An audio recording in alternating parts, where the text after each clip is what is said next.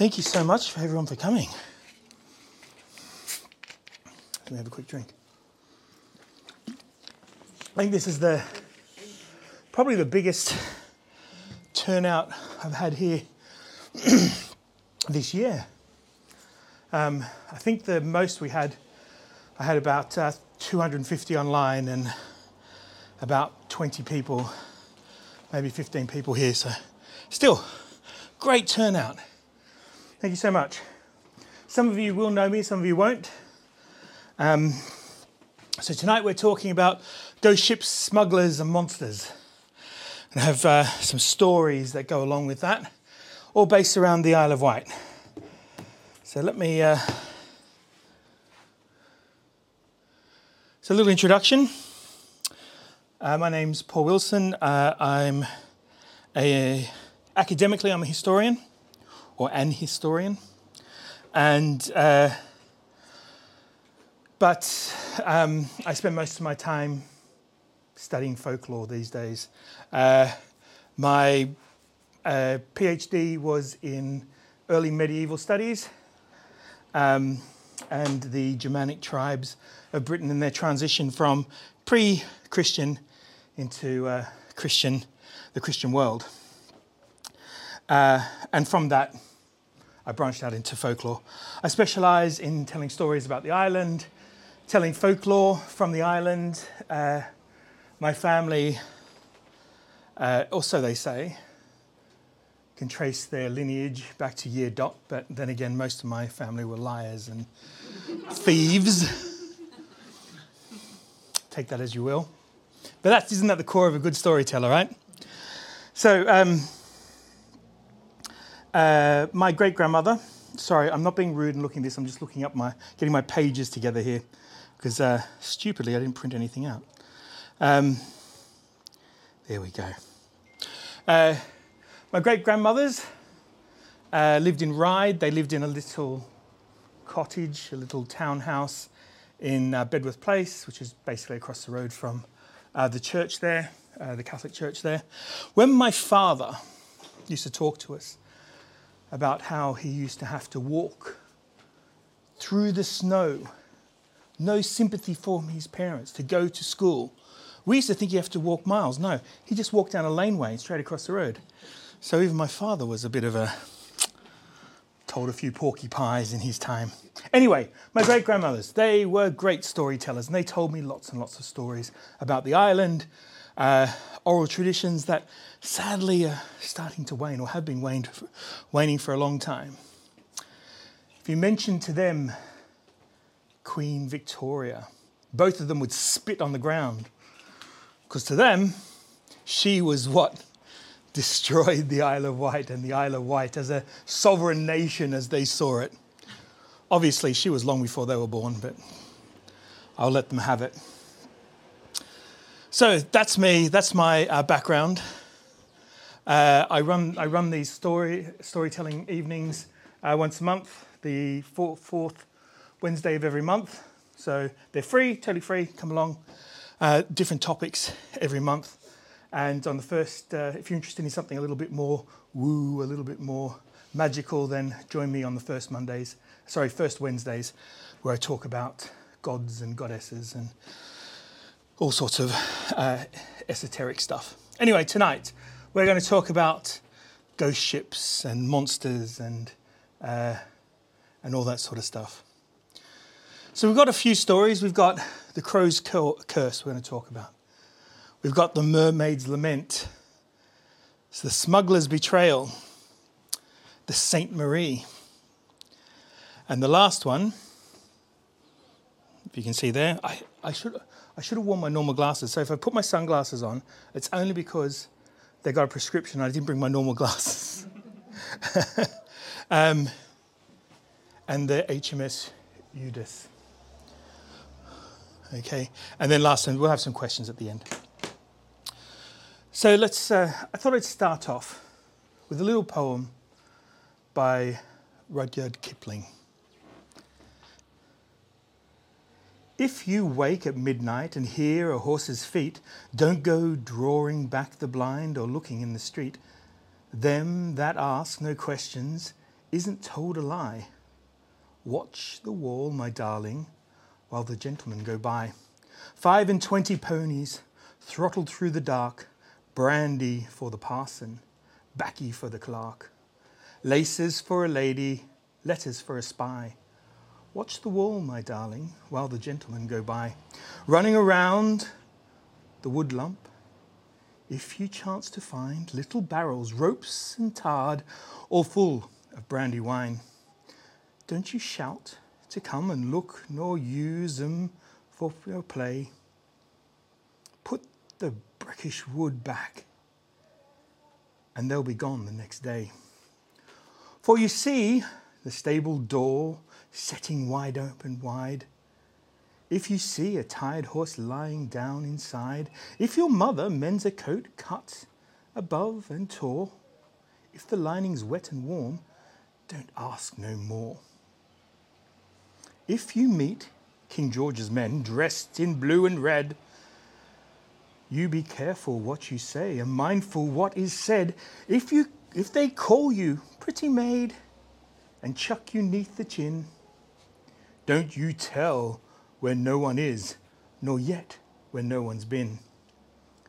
Knocks and footsteps round the house, whistles after dark. You're no call for running out till the horse dogs bark. Trusty here and pinches their hair, and see how dumb they lie. They don't fret to follow when the gentlemen go by if you do as you've been told, likely there's a chance you'll be give a dainty doll all the way from beautiful France with a cap, a valise, and a valet hood, a present from the gentleman, a long ear being good, five and twenty ponies throttling through the dark, brandy for the parson, baccy for the clerk. Them that asks no questions isn't told a lie. Watch the wall, my darling, as the gentlemen go by. And I think that, for me, describes the romance of the, the smugglers.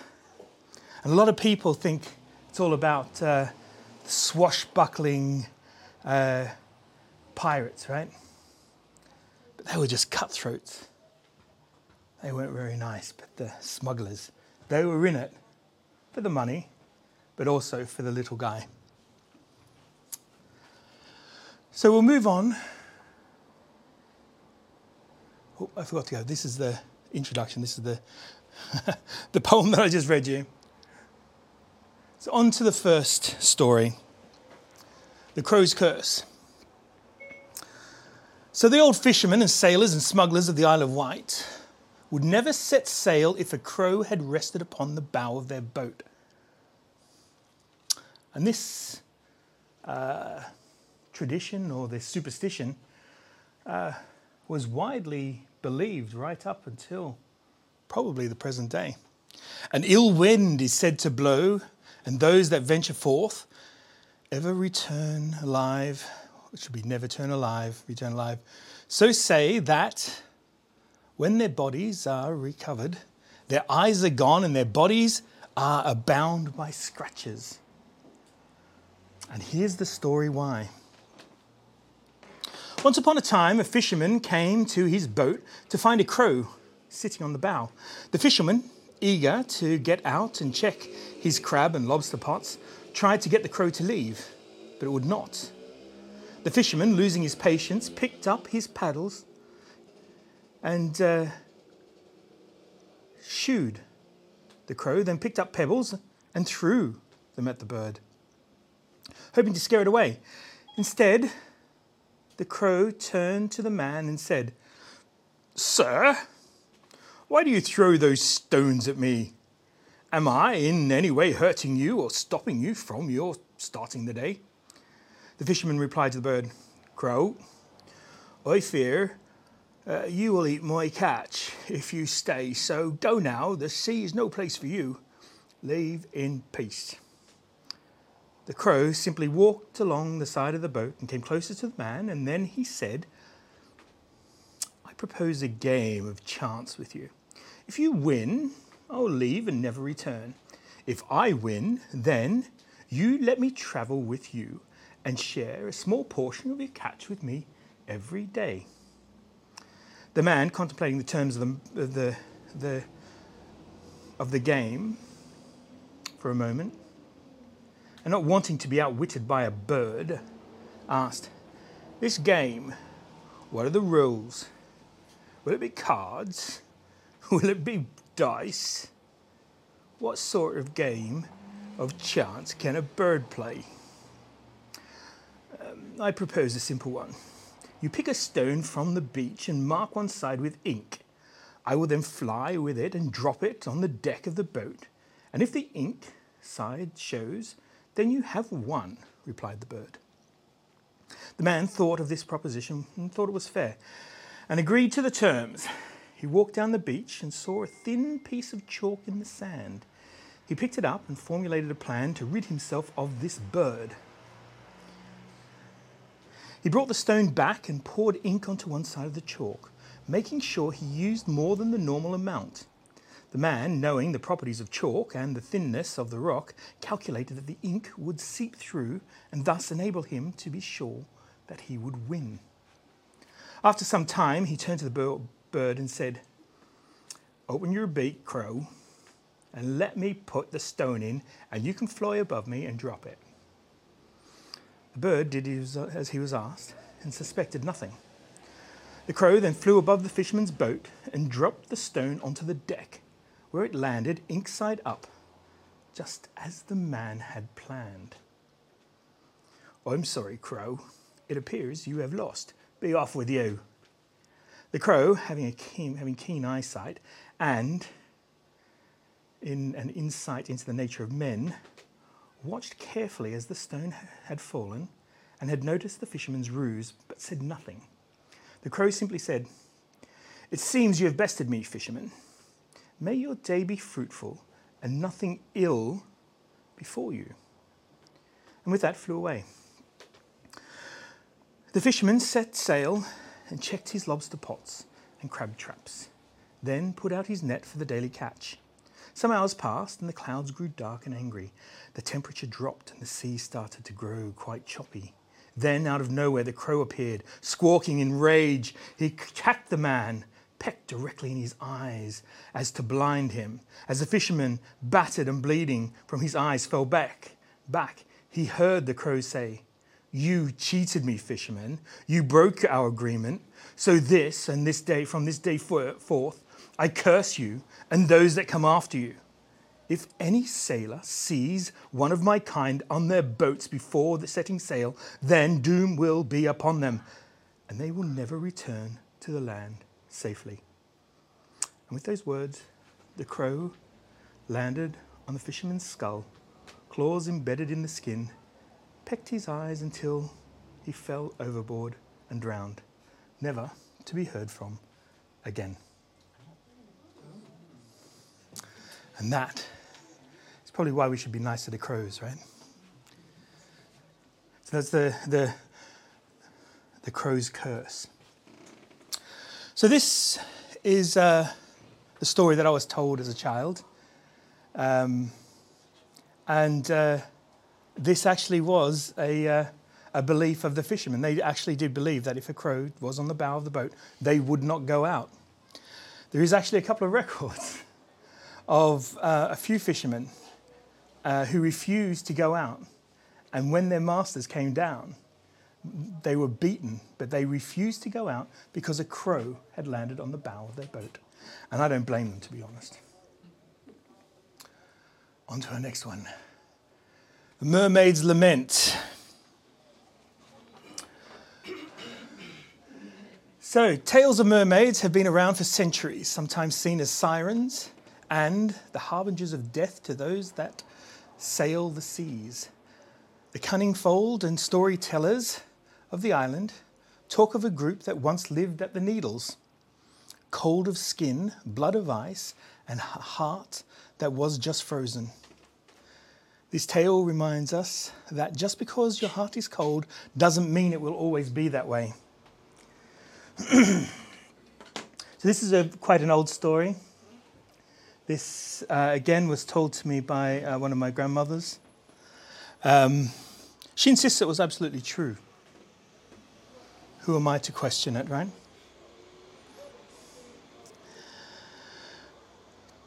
Contrary to popular belief, mermaids are not creatures of beauty, or not on the inside at least. Mermaids have hearts as cold as the sea water they swim in, their blood as icy as the ocean depths. They do not live by the same codes of you and I. And they do not have a morality that will or could we could even understand. Some say that mermaids enjoy causing destruction. That's not the case at all.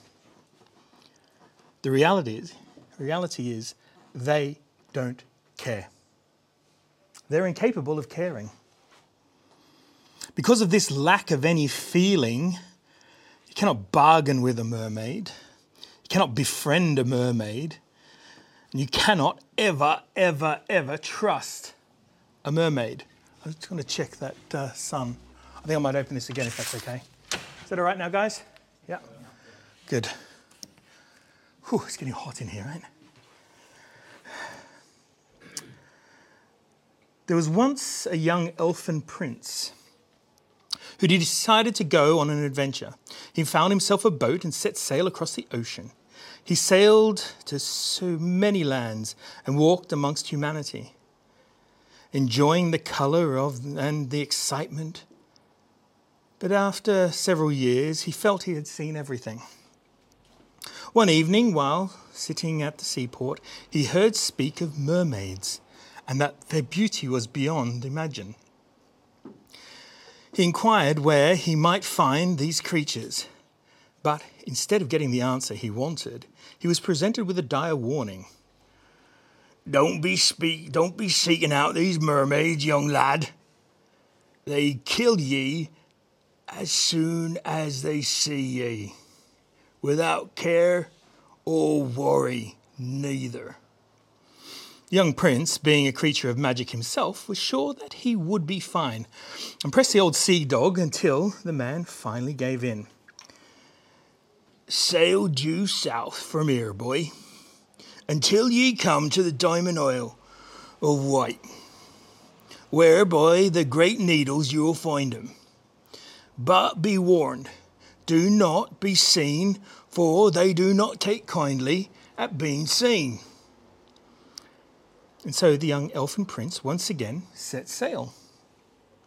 After a few days, he saw the island and prepared himself for his next adventure. He decided to conjure up some magic light and stand up and reveal that he was a magical brethren. He sailed around until he saw the white pillars of chalk, the needles. He held fast and called out, Mermaids, come out. I am a magical creature and I mean you no harm. I just want to see you, and maybe we can speak. We are kin. The, the mermaids that swam in the region had no intention of showing themselves. This bothersome creature would go away soon, they were sure.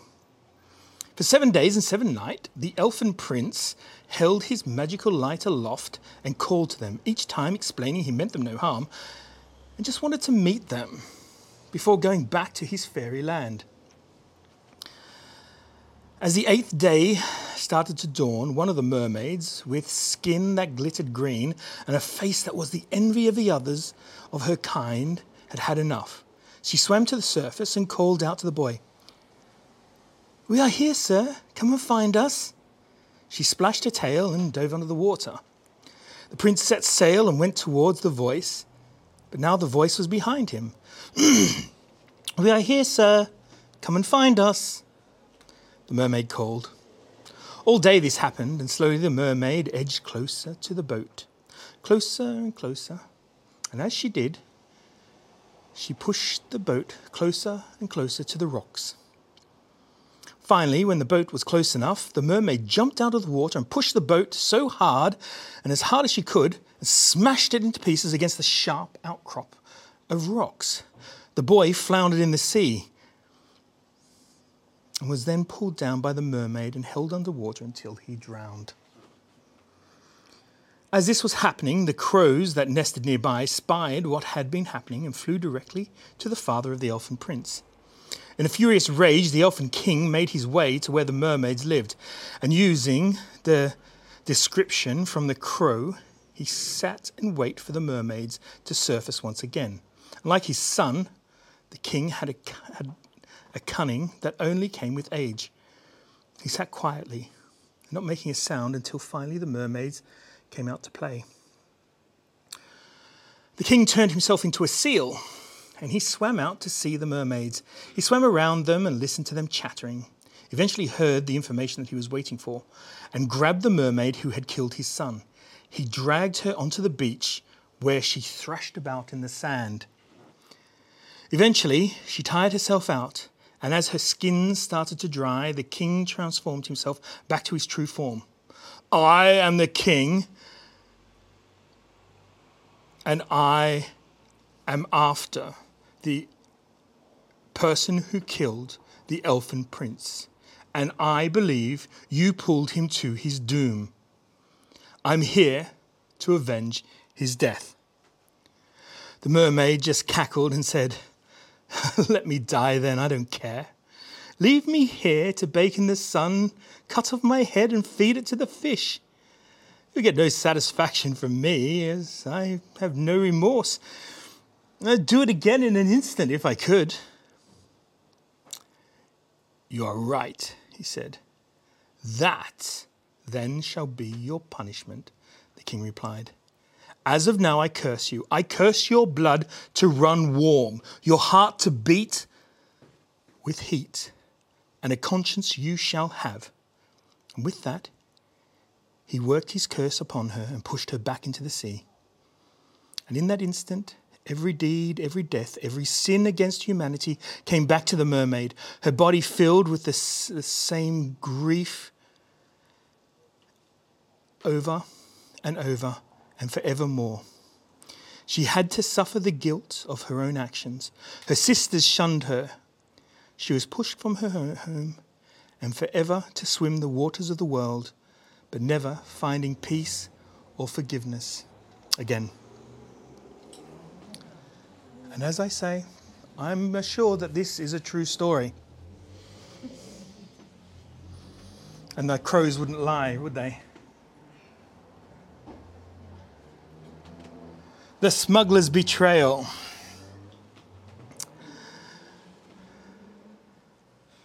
So, this story, I'm going to put this down because uh, what I'm going to tell you from memory. Again, I'm just going to put my glass on. They say there is honor amongst thieves. That isn't always the case. Just up from Freshwater Bay, there is a place called Afton, the spring head of the eastern, the western Yar, you idiot Wilson.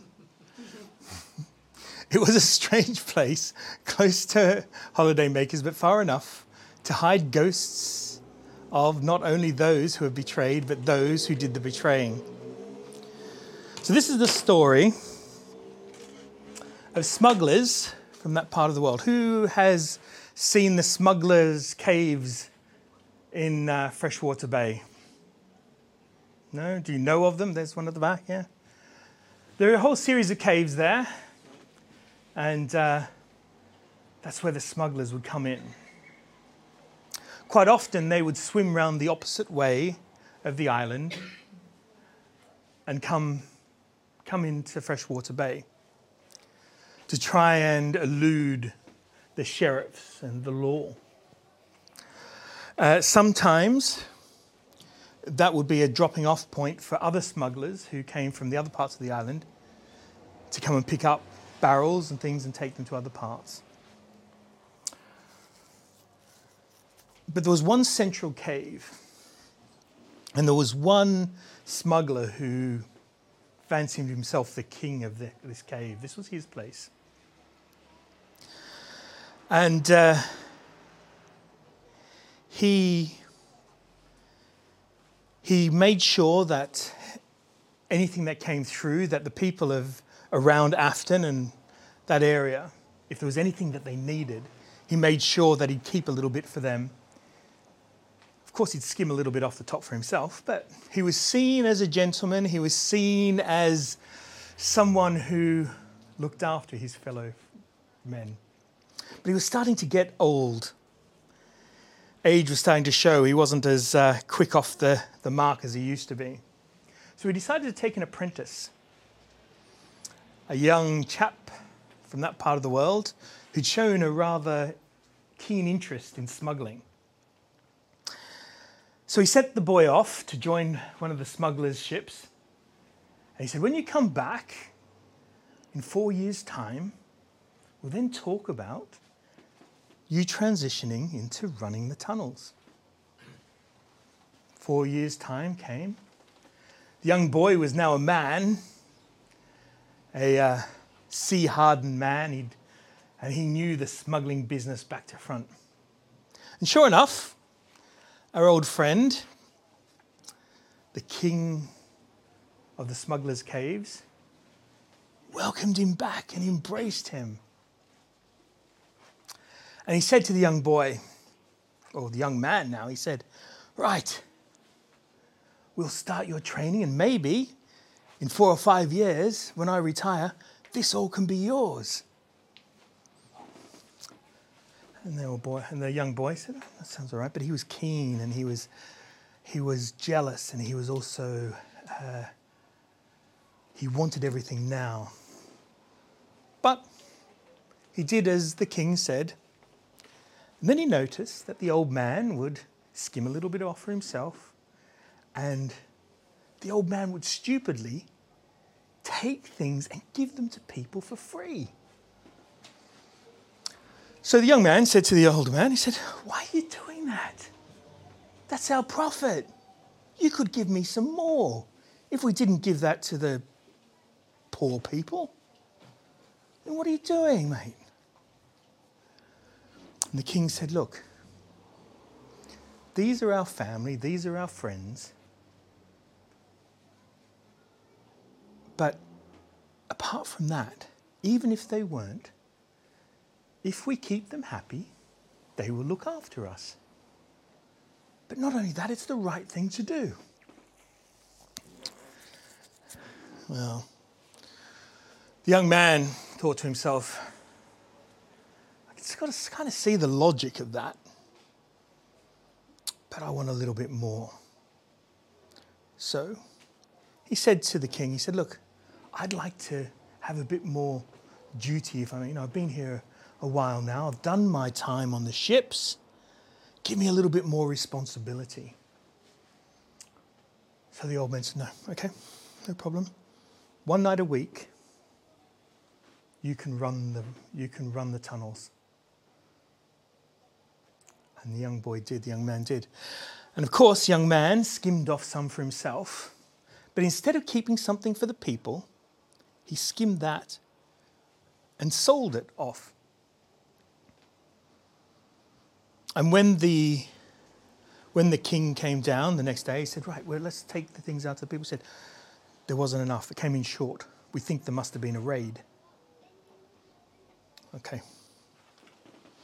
But this happened over and over and over. Finally, the king had had enough. He said to the, he said to the young, boy, young man, he said, I know what you're doing, and it has to stop. If it doesn't stop, I might seem like a pleasant old man, but I know where all the bar- bodies are buried because I put them there. The young man was having none of that. And so, the next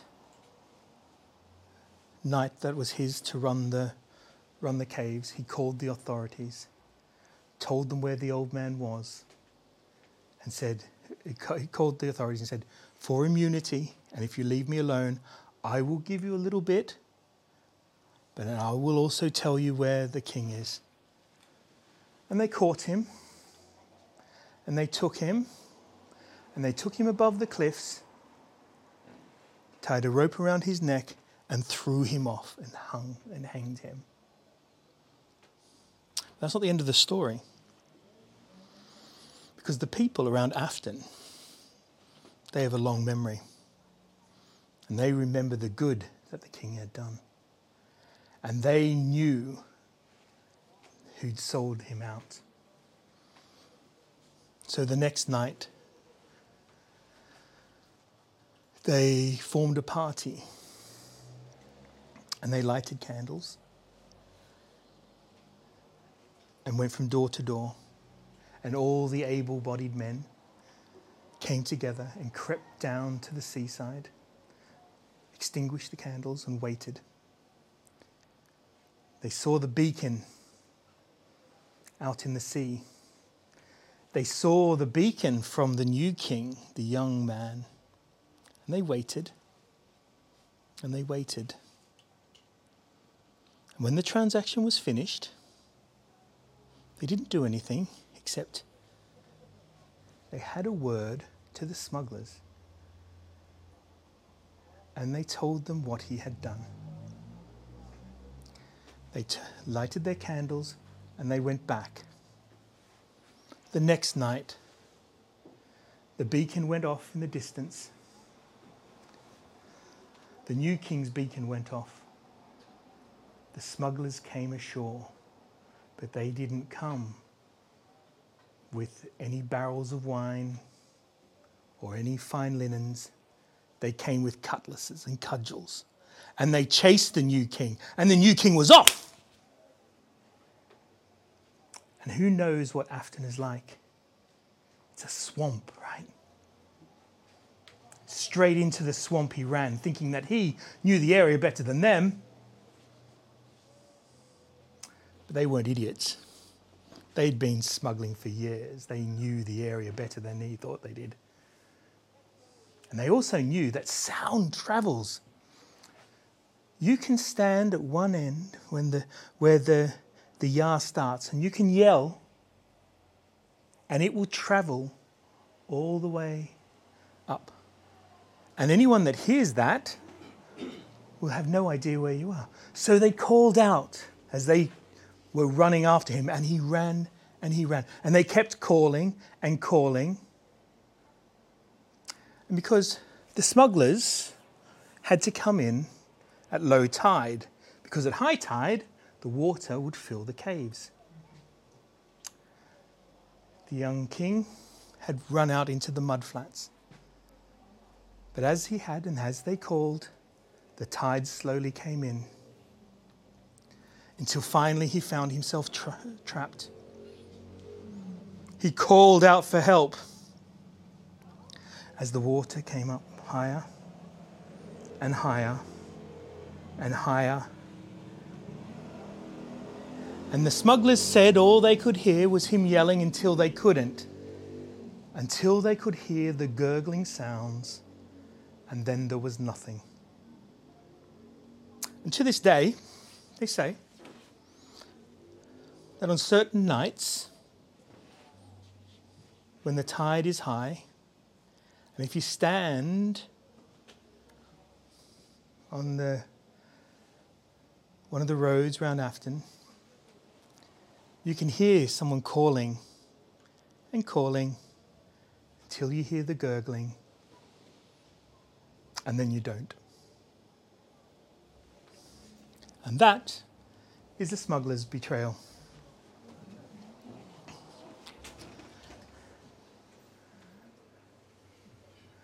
So, smuggling was a big part of the Isle of Wight. Does anyone know why? Anyone know why the Isle of Wight was synonymous with smuggling? I'll put it this way someone once described the Isle of Wight as the arse end of humanity, where Satan wouldn't even go to defecate. So it was seen as a pretty desolate place, a wild place. In fact, most people didn't realize there were even people on the west or the south of the island. They thought really there was probably a few people in, in Ryde, maybe a few more in Cowes, and some in Newport, which made it perfect for our smuggling friends. It was not only a place that uh, the smugglers would bring in goods to people on the island, as I said, it was also a stopping off point. People would bring things in from the, uh, from the mainland, stolen items, obviously, and drop them off here. They would then be trudged across the island to a place uh, which we now call East Cowes. But what was is a place called uh, Meadhead or Mead Cove, Cove, where uh, basically smuggler smuggler ships would hide away in there, and then in the dead of night, straight across the Solent. Newport, Cowes, Ryde were the places of cutthroats. It was a dire place if you didn't know or weren't an islander. Go for a walk there now at night in some of the older parts of towns, and you can almost smell what it was like. You can see it. But smuggling wasn't only uh, about goods, it was also people. And uh, there was a, a fair trade in human trafficking back in the day. And there's a story. Let me just check the time before we go any further. Be good if I kept my uh, phone with me, wouldn't it? What time is it? Ah, okay. So, there was a story about some human traffickers. It's a very quick story. and the story goes that they had a ship full of fair maidens from who knows where. And the ship sank. Now, they say that you can actually, uh, if you're around the west of the island and you're out on a boat at night, you can come across this ship. All people that were trafficked are gone. All that is left are the people smugglers. And they say that unless you can come up with the right type of trade, they will try to take you and capsize your boat. But there's an easy way to fool them because they're nothing but shades. So they will take their payment in seaweed. So the story goes the old sailors would keep a stock of seaweed uh, if they were going out at night, just in case they came across the people smugglers, and they would pay them in seaweed, and the spectres would go. Okay, so we've got a couple of little more smallish stories. Uh, so Oh, where's my mouse pointer? There it is. Okay, the St. Marie. Who knows St. Catherine's Oratory? We all know St. Catherine's Oratory. We all know the story, do we not? Yes? So the story is, it's here. On the 20th of April, 1313, St. Marie of Bayonne was wrecked off the coast of Chale, Lord Walter de Godderton sent his men down to collect all the goods and bring them back to his stores. He was later found guilty of plundering the wine, as he had not as it had not made its way to the shore and past the tide line when taken. If it had done that, then it was finders keepers. But uh, so he was then uh, fined, and then he was also tried by the ecclesiastical courts and told he had to make St. Catherine's oratory. This is not his story. This is about the St. Marie. So the St. Marie was a trading vessel filled with wine from France and Italy. And it got blown off course and found itself round near Chale. Uh, being completely lost and being one of these very muggy days like today, the great clouds that billow in. Who's seen those clouds that billow in over the island? Uh, those clouds rolled in, and the boat crashed into the rocks and sunk. Everyone was killed.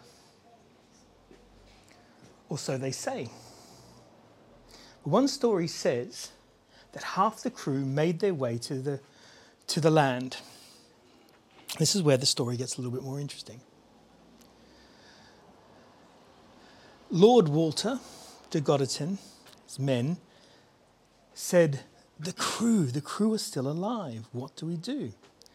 He sent them down to slit their throats. Every single one of them. They went down and they did this and buried them into the, in the sand. I don't know why they buried them in the sand because as soon as the tide came in and then washed it away, the bodies ended up in the sea. The stench was said to be overwhelming as the bodies bobbed and wouldn't leave the coastline. And every night, Lord Walter had dreams of the people that he'd had murdered. And they say, to this day, that people who move to Chale are sometimes hounded by the most dreadful dreams of bodies bobbing in the sea. I know two people who've moved from the mainland to Chale who've come and said, I've had the most awful nightmares recently. And they won't go away until people make their way up to the oratory and pay their respects to St. Catherine of the Wheel. And that's the story of the St. Marie. And lastly, whew, who has heard of this ship? Yes, we all know this story. I thought I'd end on this one. I thought everyone kind of knows this story, but those that don't. HMS Eurydice, Eurydice. 24th of March 1878 20, a, it was a 26 gun, two, 921 ton frigate, was on its way back to Portsmouth when it hit extreme weather passing Ventnor. The ship sank, claiming over 300 lives, with only four people making it ashore to tell the story. That's not the end of the story. This ship and this picture here is, an, the, is said to be the actual ship, an actual photograph that was taken of the ship from a television program that was here doing a documentary. Out of nowhere, it appeared, and you can see it on the, the tape. Out of nowhere, it appears, and out of nowhere, it goes. Members of the royal family have been said, uh, Prince Edward has said that he has seen it. I know people who have said they've seen who've asked me about it. My own son claims to have seen it. And he knows no, he knew nothing of this, and he was only five at the time. So it's said to be seen and in Sandown Bay, comes out of nowhere, goes back into nowhere. It's actually on days like today that people see it. Again, with the cloud and the fog coming in. Sometimes people hear the guns going off, signaling their distress. People have even seen the four remaining men crawling up, forlorn, distraught, and broken after losing every single one of their crewmates. I've not seen it myself. As I said, I know people who say they have. But I think I've heard the guns. And you just hear them off in the distance. A slow, quiet rumble. And nothing out there. A submarine out in maneuvers is said to have had to have changed course because out of nowhere, the hull of this boat was suddenly in sight. This is a, um, a Royal Navy officer who said that. Uh, chartered boats, luxury yachts. Many people have had to change course because of this boat. They also say that on some nights you can still hear 300 men calling, calling out in vain as the boat, as the ship goes down, hear the creaking, the sickening crack as the ship breaks into and sinks.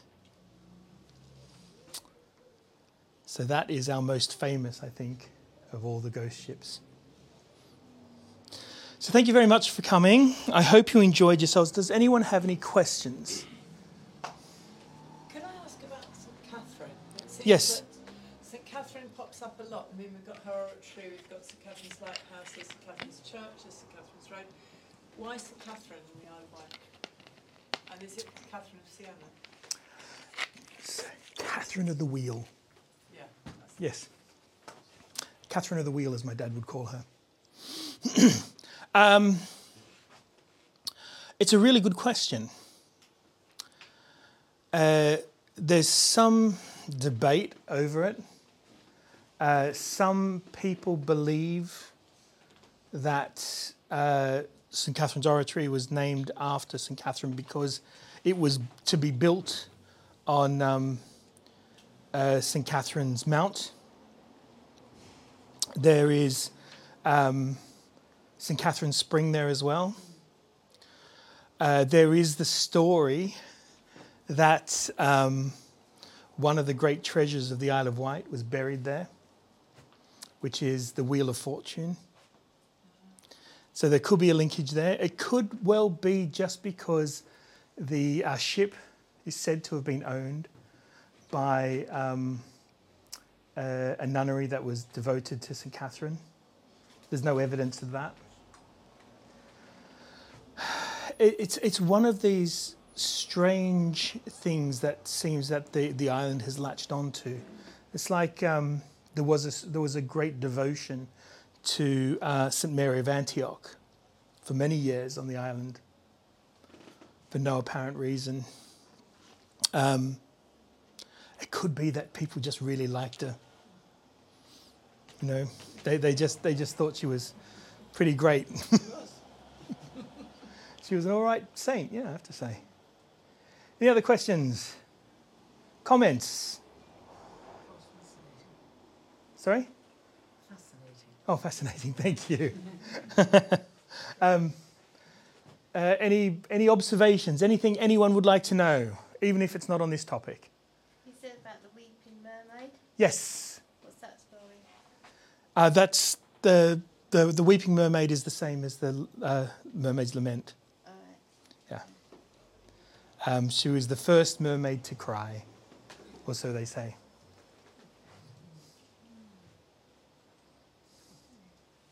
So why the mermaid opposite the squadron in Cowes? Uh, I think, from what I remember, it was just that people liked uh, the person who was commissioned to do it was. Uh, oh no, I do remember.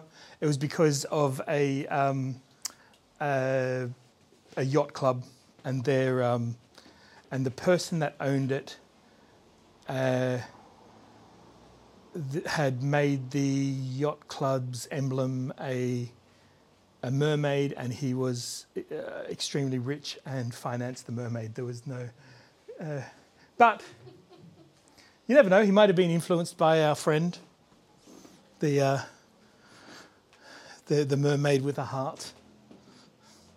Sometimes the the truth is is far less interesting than not knowing, right? Any other questions? Speak now or forever hold your peace. Stories of ghosts at Devil's Chimney, are they true? So, this is what I say either everything is true or nothing is true. Which way do I lean? I like a good story. I lean on the, I'll take a beautiful lie over the boring truth any day. But I'm not going to say which is a lie and which is true.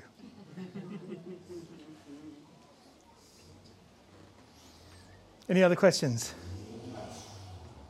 I haven't got my glass on, so if anyone's putting their hands up, I can't see. okay, well, thank you so much for coming. Thank you. What a lovely turnout. Thank you. And I really hope you enjoyed yourselves.